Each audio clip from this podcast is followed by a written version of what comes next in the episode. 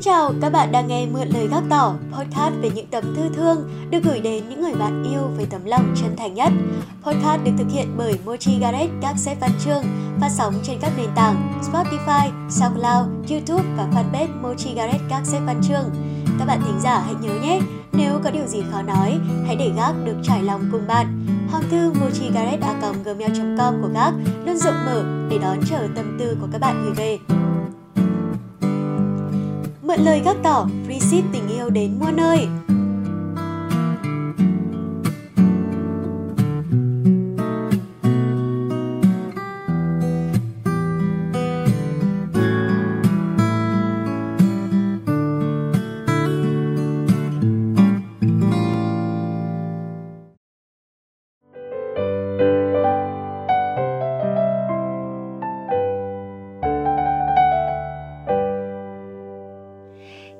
Thính giả đang lắng nghe số phát sóng thứ bảy của podcast Mượn Lời Gác Tỏ.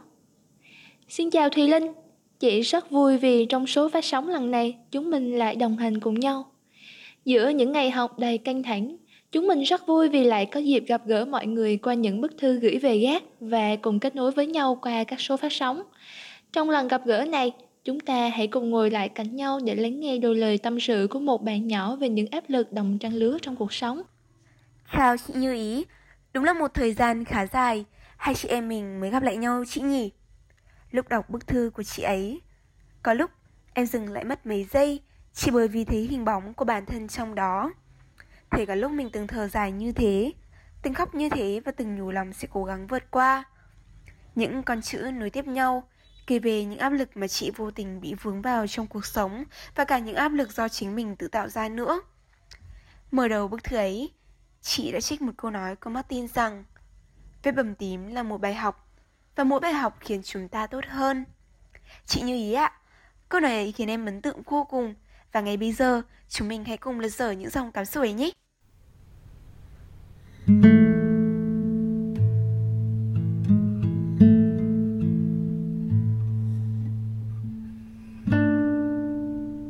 Mỗi lần đến trước ngăn tủ kéo trong phòng mình lòng tớ lại thấy xúc động lạ Số trong ngăn kéo ấy là hàng trăm bức thư tay tớ tự gửi cho chính mình Mà hầu hết là vào những ngày tâm trạng tớ rơi xuống vực thẳm của lo lắng, hồi hộp và buồn sầu.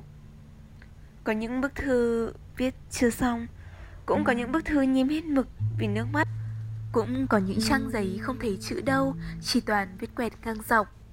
Nhưng tất cả nó đều chứa đựng câu chuyện riêng với những cảm xúc rất thật của tớ. Ngày trước khi còn đi học, Có rất nhiều lần tớ tham gia vào các cuộc thi ở trường. Thế nhưng kết quả nhận về Bao giờ cũng khiến bản thân tớ thấy thất vọng. Như một chuỗi lặp, Cứ sau mỗi cuộc thi, Tớ lại có một nỗi ám ảnh lớn về thành tích. Nhưng kết quả tớ nhận được Chưa bao giờ làm tớ vui nổi. Việc đó trở đi trở lại nhiều lần khiến tớ thấy mệt mỏi và đâm chán trường nữa tự hỏi bản thân tớ sao cứ mãi thiếu sót? Sao cứ mãi là người đứng đằng sau? Sao tất thảy đều tệ thế này? Về sau Những áp lực diễn ra ở nhiều chiều cạnh khác nhau trong đời sống của tớ.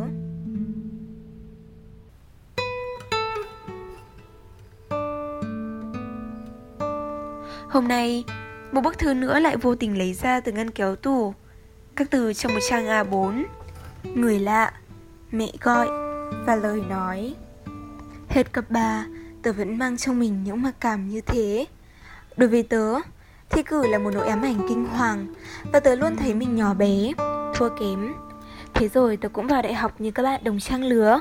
Không biết lần tớ được nghe từ các anh chị khóa trước bảo Lo gì em ơi, học đại học nhàn lắm, chẳng phải đến sách gì đâu. Vào đây thoải mái lắm, nhiều hoạt động cho mình thao hồ tham gia. Chẳng ai biết trước được điều gì, Và tớ cũng vậy. Những tuần đầu tiên đi học, Tớ chẳng quen ai, Cứ lùi thủi một mình. Đến một người bạn để tâm sự cũng thật là khó. Các bạn đến từ mọi vùng miền, Và bản thân tớ thấy mình gặp khó khăn trong việc kết bạn. Vì sợ Sợ lạ, Sợ không bắt được sóng, Và bởi vì thấy mọi người ai cũng giỏi giang hơn mình nữa.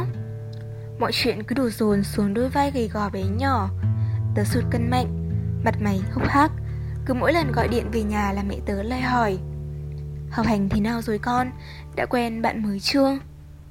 Và cứ sau mỗi lần mẹ gọi Nhiều đêm tớ không ngủ được Không những thế, chuyện sống trọ, chuyện học hành, chuyện tiền nong Mọi thứ ập đến dồn dập Khiến tớ thực sự không biết phải xoay sở làm sao Giữa lòng Hà Nội đất chật người đông Không một người thân thích Tớ đã nhiều lần rơi vào trạng thái u uất như thế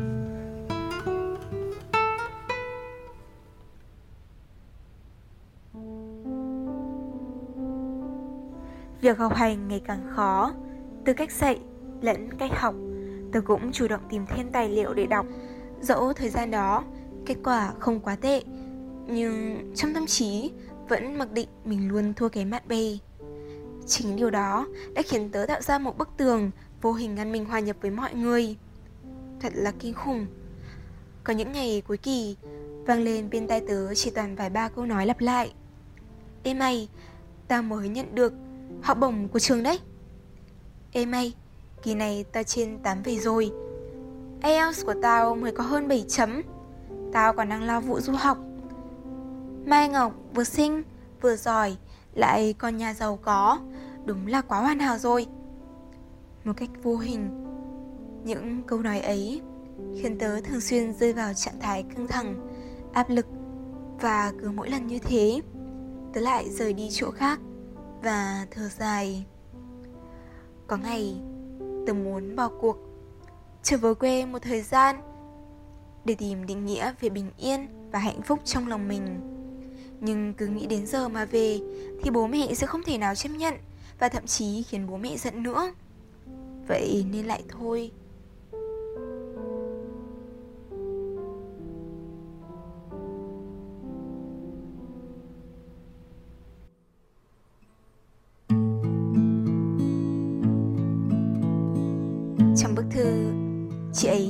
Rằng Ngày qua ngày, có một dịp trường tớ tổ chức một buổi chia sẻ những cách giải tỏa áp lực trong cuộc sống và đặc biệt là có chuyên mục lắng nghe để thấu hiểu. Tớ đã tham gia và thực lòng, ban đầu tớ chẳng trông mong gì nhiều. Thế mà chương trình thực sự đã làm tớ rất là bất ngờ và cũng rất là cảm động luôn đấy. Các bạn, các anh, chị, thì ra mọi người không phải ai cũng vững vàng, không phải ai cũng xuân sẻ rất nhiều trong số đó đều gặp phải những vấn đề như tớ. Có những người ít hơn và cũng có những người nhiều hơn nữa. Và tớ cảm nhận được mọi người đến đây để mở lòng ra Cho phép những cảm xúc tiêu cực được giải thoát. Một người chị khóa trên đã bắt chuyện với tớ. Chị đã kể rất nhiều, chẳng một chút ngần ngại. Và chị đã nói Em à, viết bằng tím là một bài học Và mỗi bài học khiến chúng ta tốt hơn. Viết bằng tím của chị em mình là những áp lực do cuộc sống ấn định vào mình. Và trong đó cũng có cả những áp lực mà bản thân mình tự ấn vào. Về phần tím của em có đau không? Chị đã hỏi tớ như thế. Tớ đã trả lời lại rằng là dạ có. Nó cũng hay trở lại mỗi lần em nghĩ về. Và chị nói, bản thân áp lực cũng mang những nghĩa tích cực nếu chúng ta nhìn nhận theo hướng tích cực. Nếu em cho phép nó trở thành rào cản của bản thân cứ mãi loay hay để giải quyết nỗi buồn thay vì giải quyết vấn đề đó. Thì nỗi buồn này chưa nguôi, thì nỗi buồn khác sẽ đến. Nếu em cho rằng việc sống theo những thành tích của người khác cứ phải toàn diện như người khác, thì bản thân em đang nhầm lẫn nhiều điều. Bởi vì em chưa có mục tiêu rõ ràng và chính em đang biến thành bản sao của người khác chứ không phải chính mình nữa. Chị nói với em điều này vì chị cũng từng như thế và chị không muốn gặp lại những người giống như bản thân của ngày xưa. Người chị ấy đã vô cùng chân thành khuyên nhủ tớ Và thực lòng. Tớ thấy cảm xúc mình đã khá hơn. Tớ nhận ra tớ đã trốn tránh Núp bóng quá lâu rồi.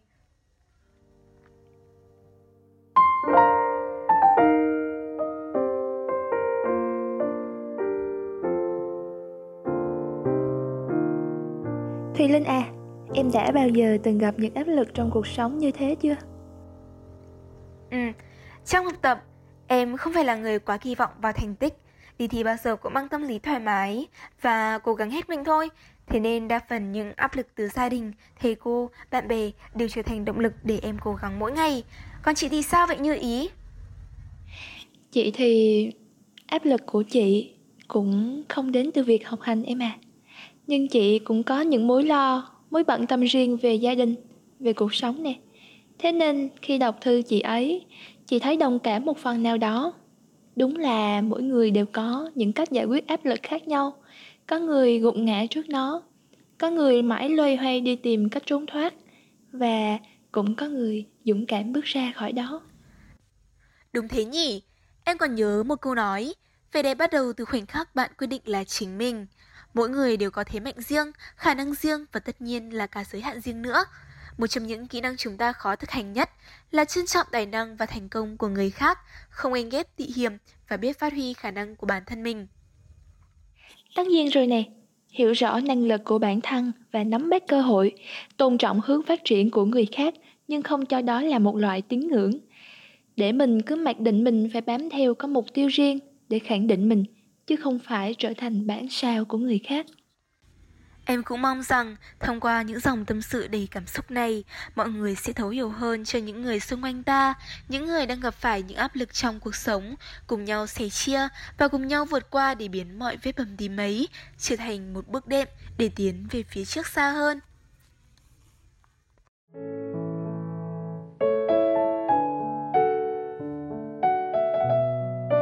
Các bạn thính giả thân mến, Lời tâm sự của một bạn trẻ sống trong áp lực đồng trang lứa cũng đã khép lại số phát sóng thứ bảy của podcast Mượn Lời Gác Tỏ rồi.